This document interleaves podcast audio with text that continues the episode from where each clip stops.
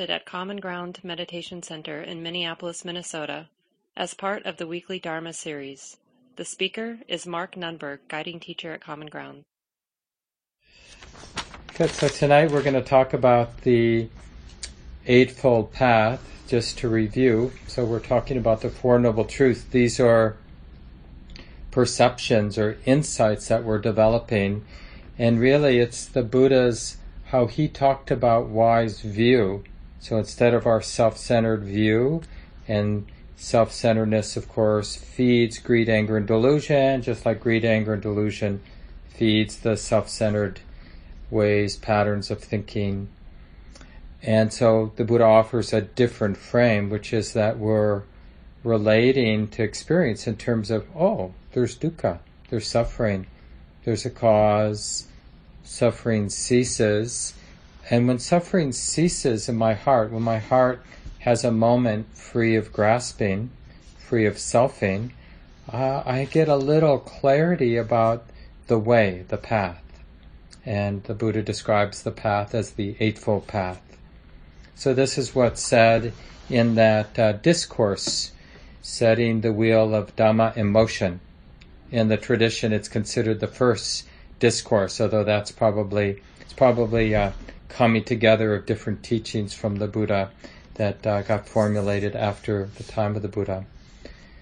But in that discourse, in terms of the four noble, the fourth noble truth, what is the noble truth of the way leading to the cessation of suffering? It is the noble eightfold path. That is to say, wise view, wise intention, wise speech, wise action, wise livelihood, wise effort, wise mindfulness, and wise concentration. There is this noble truth of the path leading to the cessation of suffering. Such was the vision, insight, wisdom, knowing, and light that arose in me about things not heard before. This noble truth must be awakened to by cultivating the path. This noble truth has been awakened to, has been fully developed by cultivating the path. Such was the vision, insight, wisdom, knowing, and light that arose in me about things not heard before. And I find it really um, compelling, I guess, and useful how the path, having clarity about what what life, what to do with this human life, really arises with insight so that means, you know, we should have a lot of humility about even what the path is. I mean, we may understand some things intellectually, we may have some intuition, but it's always good to have a lot of humility about even even knowing what the spiritual path is about. And one of the really powerful things about listening to teachers and you know really sincere Dharma practitioners who been at it for a while, and they talk about their practice, and they talk about like if you ask people, well, what have you gotten from your practice over the years? A lot of what people will talk about is getting clearer about how to practice, getting clearer about what the path is and what it isn't. And in a way, you know, we always come into the path with all sorts of idealism and and wrong ideas and self-centered, you know, wanting to be special. So we become a Buddhist or we become a meditator. And it's a way of becoming somebody, somebody special, somebody who's better than, like better than who I am right now, if nothing else.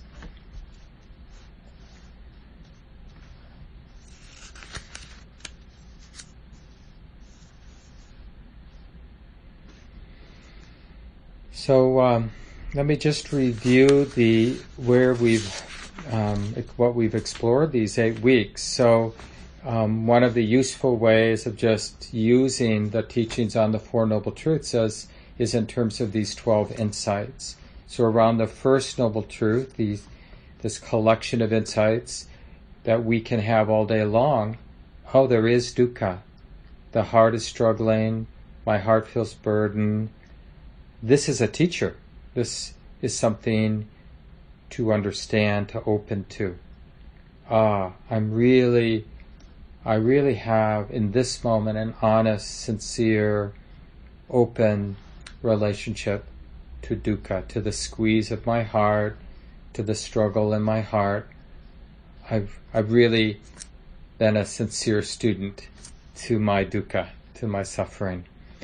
So that's the first three insights. There is dukkha. It should be understood. It has been understood.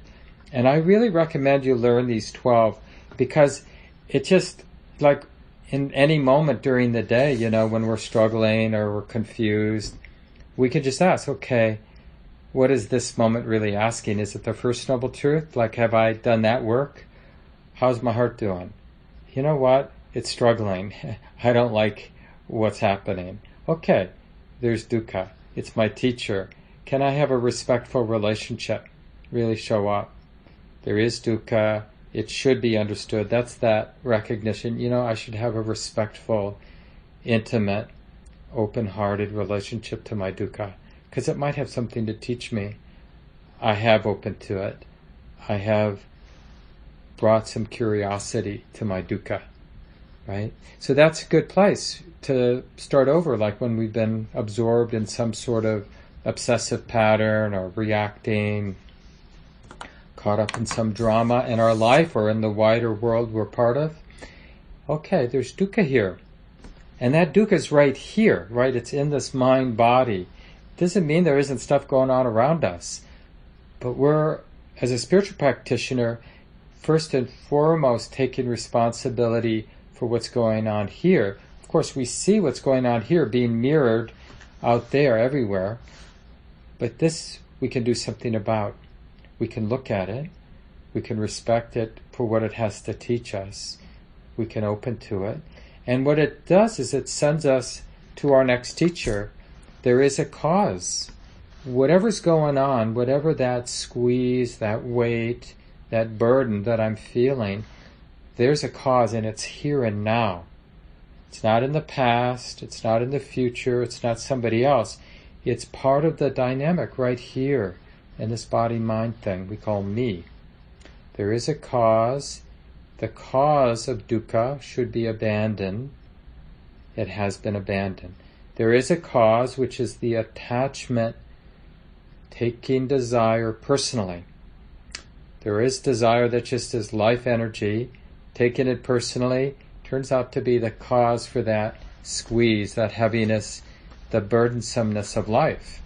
Ah, so if we're, you know, if we've already um, respectfully shown up to the moment of suffering, then we can just ask, okay, so there's suffering. I've really felt it. I'm relaxed with it. I'm curious. Is there attachment here? Oh, this is the attachment to desire. It's like wanting something to happen, wanting to get rid of something from my in my experience, wanting to become somebody. Okay, this attachment isn't helpful. And that's that, as I've talked about over the last several weeks, that place of real patience and courage to be aware of attachment, aware that it's the cause for the squeeze, the heaviness, and to be willing to stay with it. Oh, this isn't helpful. This is to be abandoned until it passes away goes away. Oh, this is the cessation, right? The ending attachment. This is the ending of attachment. Oh, and we have to see that, you know, as they say now, 10,000 times, just that generic point. You know, we don't really get something until we see it over and over many, many times. And it's really the generalizing, you know, how many times do we need to see that we're attached to desire we have an agenda, we're controlling, we've given up. We can be attached in probably an infinite number of ways, identified in an infinite number of ways. But now we're patient, we're curious, we see it's not helpful, and then it drops away. And how many times do we need to see attachment dropping away before the mind generalizes something about attachment? Because for a long, long time, attachment feels personal. Like, oh, I know I'm attached. I know I shouldn't be attached. I'm so grateful that I'm, whatever that fixation I had earlier in the day about needing to get rid of this person from my life or needing to get this thing. Now it's no longer obsessing me. I'm so glad that I dropped that burden, right? So in our ordinary relationship with attachment, it feels very personal. And we, when it's there, it's a personal problem. And when it goes away, it's a personal relief. But when we see it a thousand times, two thousand times, ten thousand times, in all kinds of variations, not in the same situation, but really start, the wisdom starts to generalize and it understands something about the letting go of attachment. That attachment isn't self.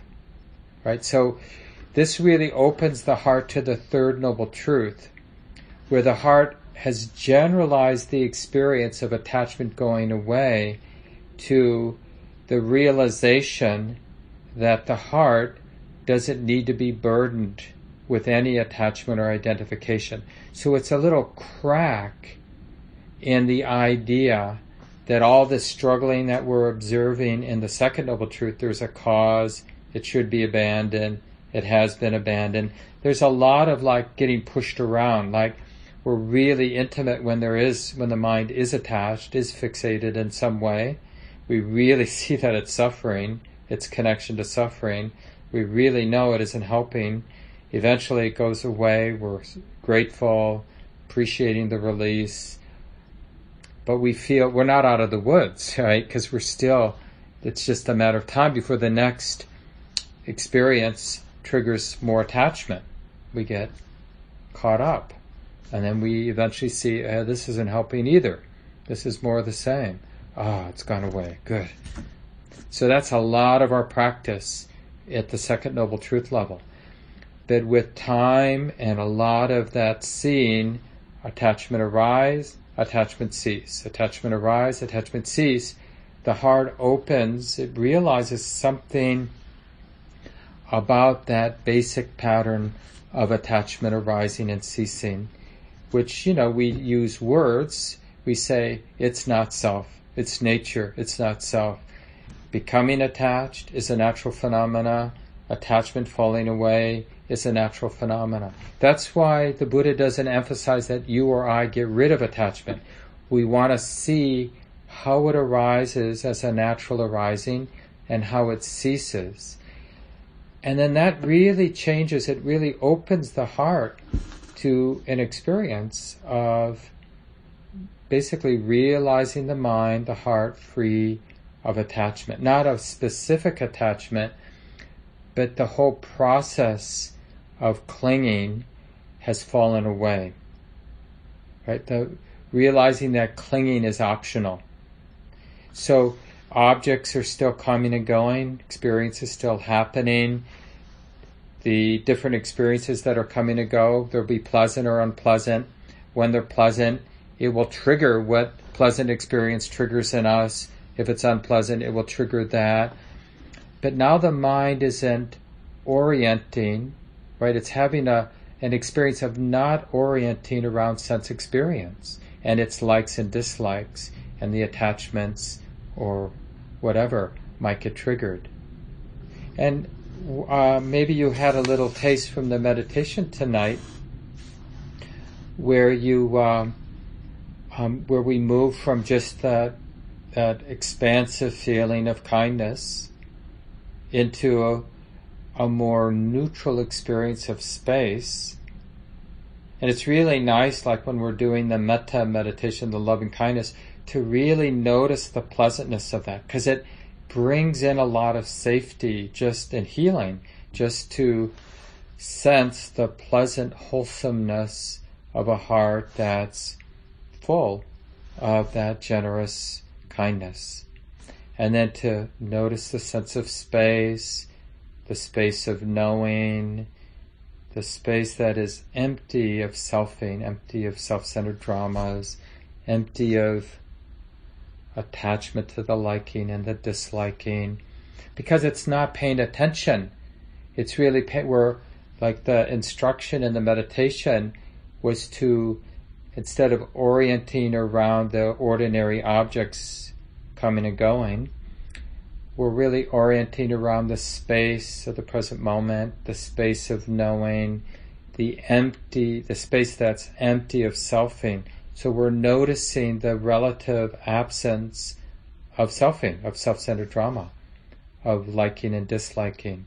We're noticing that, and we're noticing the peace of a mind, you know, relatively free of grasping, relatively free of clinging, clinging to our likes and dislikes, clinging to ideas of becoming somebody, right? And then from that that place of the mind being relatively spacious and free of reactivity, then when because of the force of habit and momentum, when the mind gets drawn back into some drama, the contrast is so apparent. It's so easy to go through those insights. Oh yeah, there's dukkha, should be understood, has been understood.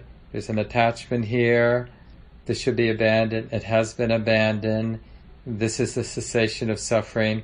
This is the mind free of grasping, relatively speaking. Ah, this should be fully realized. Has. And then some clarity of the path. Oh, this is what my life, this is what this life is about.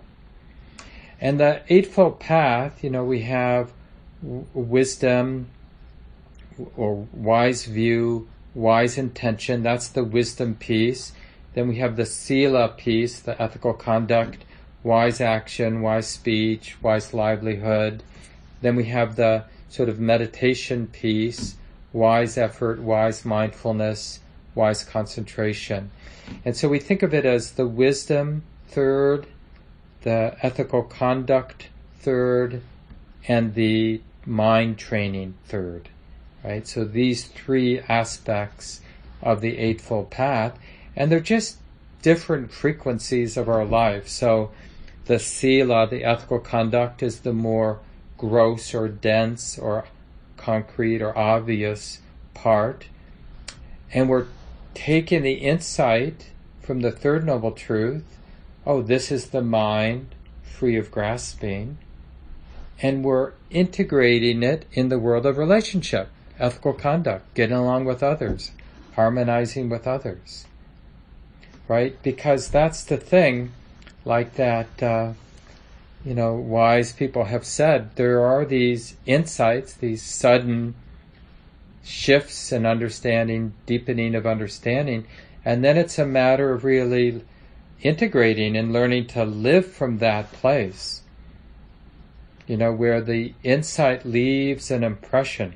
We become, the heart becomes changed when we see what we haven't seen before. And then it's learning to live from that impression that was left by the insight. We want to live from that place.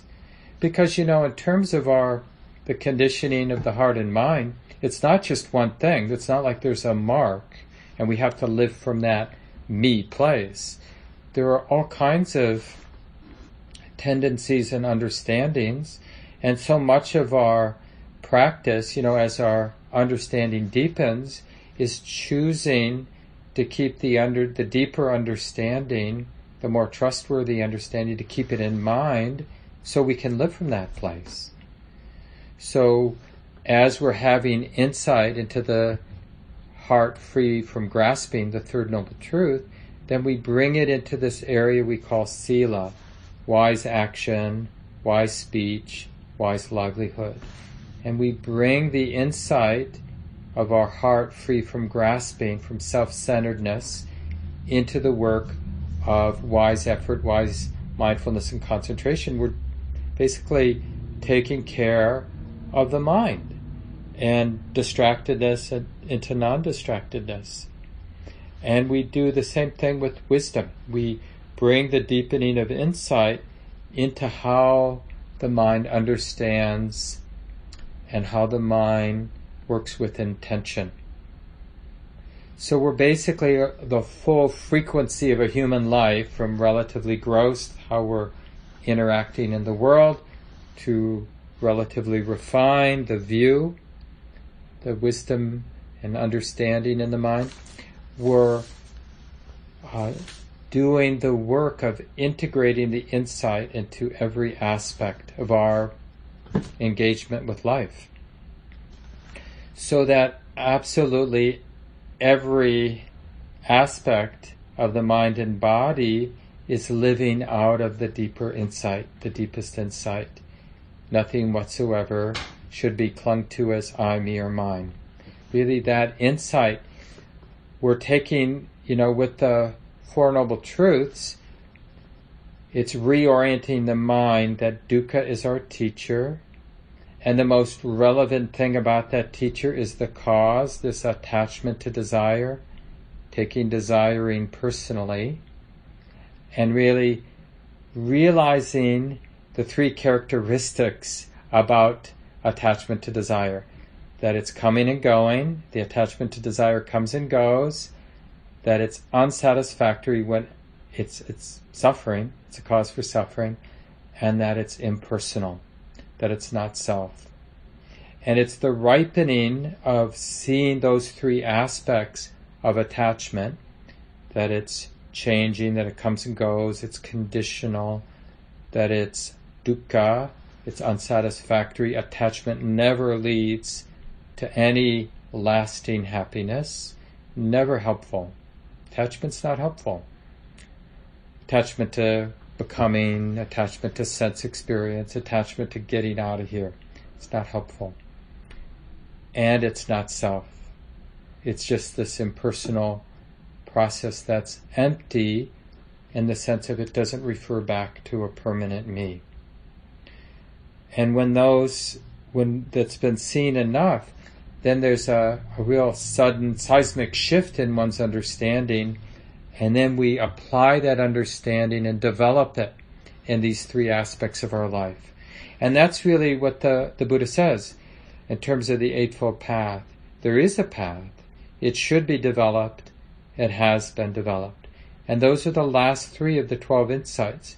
There is dukkha. It should be understood. It has been understood. That's the first. There is a cause, attachment to desire. It should be abandoned. Ah, it has been abandoned. There is a cessation of suffering. There is a heart free of grasping. This should be fully realized. It has been fully realized, seen clearly for what it is. This is the way. Right? And that opens the path. Oh, this is this is what the heart deeply desires. This freedom. This freedom and this unhindered love which is just the active, in my mind, the active expression of freedom. Compassion without restrictions, without fear. There is a path, there, there's something to do with this life. Integrate the insight of not self, of its being nature, like how to have relationship, but we tease, we, we see how that insight, the impression the insight leaves, we keep it in mind as we're in relationship with the world. And you know, it's interesting, like we think of Sila, the area of ethical conduct, as having a lot to do with restraint. Like we feel the tendency to want to take something that's not ours, but we restrain ourselves, like, no, that's not the right thing to do. So, how does this insight into not self support restraint? Well, because when you know, because of the tendencies in our mind to be greedy, to be angry, to be controlling, and, you know, all the different expressions of greed, anger, and delusion. But now we're keeping the deepening impression of not self and the freedom. We're keeping that insight in mind. We're, in a sense, letting it live through us, letting it sort of be the new reference point as we inevitably have to relate to other human beings, right? And earn a living and speak. But now, because of that deepening insight, when I feel an impulse to do or say something that's not so skillful, it's actually very easy for restraint to happen because the impulse to steal or the impulse to gossip or the impulse to be insulting is seen as nature and not self. So when it's not self, it's relatively easy to feel what it feels like, that impulse to want to act out in an unskillful way. Wisdom can see and feel it, but it isn't so seduced. So then it gets relatively easy to start living in more and more harmonious ways with kindness, with love, with a deep valuing of non harming, willing to do the sticky, messy work of uprooting the causes for suffering in our relationships, in our families, in our communities. You know, we talk about this a lot at Common Ground, the, how essential this work of, you know, uprooting, unraveling the causes for racism, uprooting and unraveling the causes for sexism, classism, and all the different ways we take advantage and cause harm for one another, even in our relationship with animals, how we are with the planet, and the general um, uh, kind of circles of life on the planet, uh, the ecology of the planet. It's like there's no like blueprint about how we do all this, how we resolve all of these ways of suffering. But removing the stickiness of self centeredness, then the mind becomes so much more nimble as we feel the deep conditioning around sexism, patriarchy, around racism, around greed, about wanting wealth and not wanting to care for others. We just see those tendencies in the mind, but we see them without assigning a self to those impulses. And then it's relatively easy to do the ethical work of refraining from acting out impulses that are tainted with greed, greediness or hatefulness or fear. It's easier to be a kinder, uh, wiser person, really dedicated to non harming. And it's the same way with this whole area of the Eightfold Path that's about working with our heart the wise effort, wise mindfulness, wise concentration. And that category is called samadhi. And it's really about like, okay, now I've had some insight into not self, the impersonal nature. I've observed the rising and falling of attachment 10,000 times, enough times, that wisdom has started to generalize, kind of cracked the deep, deep tendency to always interpret experience from a self centered point of view. And the mind sees when it drops that projection of self on experiencing, it, the mind realizes something different. Now I'm applying that to just working with my thinking mind, my distracted mind, my worrying mind. So we're bringing that insight into not self into, let's say, let's call it a meditation we're sitting and we're just observing the mind and observing the body. But now, with that resonant insight that this moment, all moments are empty of self, meaning that what I'm aware of doesn't refer back to anything, it's just something being known. Well, it's a lot easier to work skillfully with distractedness, impulses to think this or to plan that and to see them as just thoughts being known. Because that insight really helps uh, the mind understand, yeah, that's just a thought. No, there is a nobody who needs to think that thought, or needs to, you know, how it is. We we can.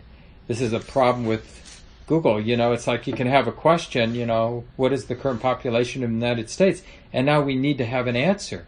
And every other question oh, what is the etymology of that word? Where did that word come from?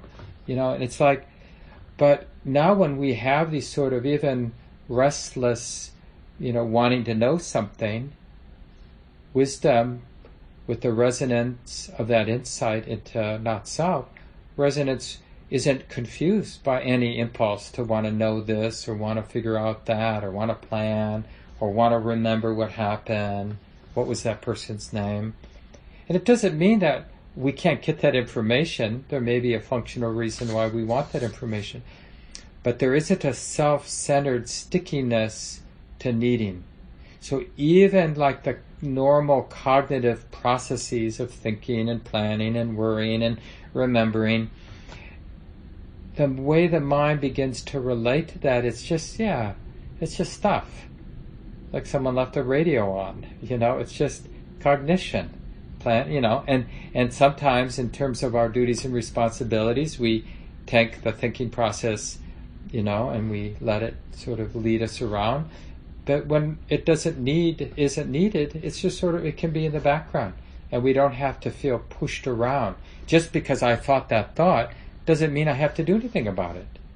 And that really helps in the meditative process, whether you're doing a formal meditation or just kind of going about your day, but you're aware of the mental activity.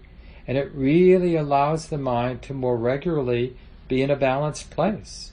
That stability of present moment awareness that we call samadhi because of wise effort, wise mindfulness, wise concentration. So the insight into not self makes the meditative or the samadhi, you know, living with samadhi, that stability of present moment awareness, so much easier. And then, of course, with wisdom, it's really the same thing. That insight makes it natural for one to have wise view. Oh yeah, this is nature, not self. And wise intention just flows from that, right? The instead of the intentions to be greedy and to be aversive and to be distracted, the intention is to be kind and to let go and to really not want to cause harm. These are the wise intentions that come out of that deepening insight. Renunciation, letting go, kindness, and compassion. Those are the motive forces that are left when self centered gets more and more teased out of the, the mind stream. So, of course, there's so much more to say, which is why we keep repeating the eightfold or the uh, six year course on that Buddhist studies course. You know, we cycle back through. So, uh, and a lot of you took the Eightfold Path um, this summer, I think we did it. So, if you're wanting to dig a little bit more into the Eightfold Path, just look at Dharma Seed, or you can even go to the um, YouTube live stream and just look back in the Buddhist studies section, and the summer course was on the Eightfold Path. So you get eight weeks of detail, or maybe it was seven weeks long in the summer. So you can look at that if you're interested in it. So I want to just mention um, before we break into the small groups with Michelle that uh, there's a couple of announcements I just want to announce. So again, the winter course will be mindfulness of the body. Uh, Michelle will be available for anybody who wants to do a small group. And I, th- what I thought would be a, a, nice conversation topic for the small groups, those of you who are going to stay, is just to reflect on the path. Both the path, the spiritual path, when it really is coming or seen in terms of self. I want to get myself from living in an unskillful way to living in more and more of a skillful way, to really understanding the path as being empty of self and how to integrate the insight of the emptiness of self into all aspects of my life. So it's kind of a shift from where we all begin, where it's a personal thing we're up, uh, up doing with our spiritual practice, to the teasing that out naturally, gradually as our our practice deepens, and then it's really about integrating the insights that the heart has been having, the wisdom has been having, into everything that we do. This talk, like all programs at Common Ground, is offered freely in the spirit of generosity. To learn more about Common Ground and its programs, or if you would like to donate, please visit our website www.commongroundmeditation.org.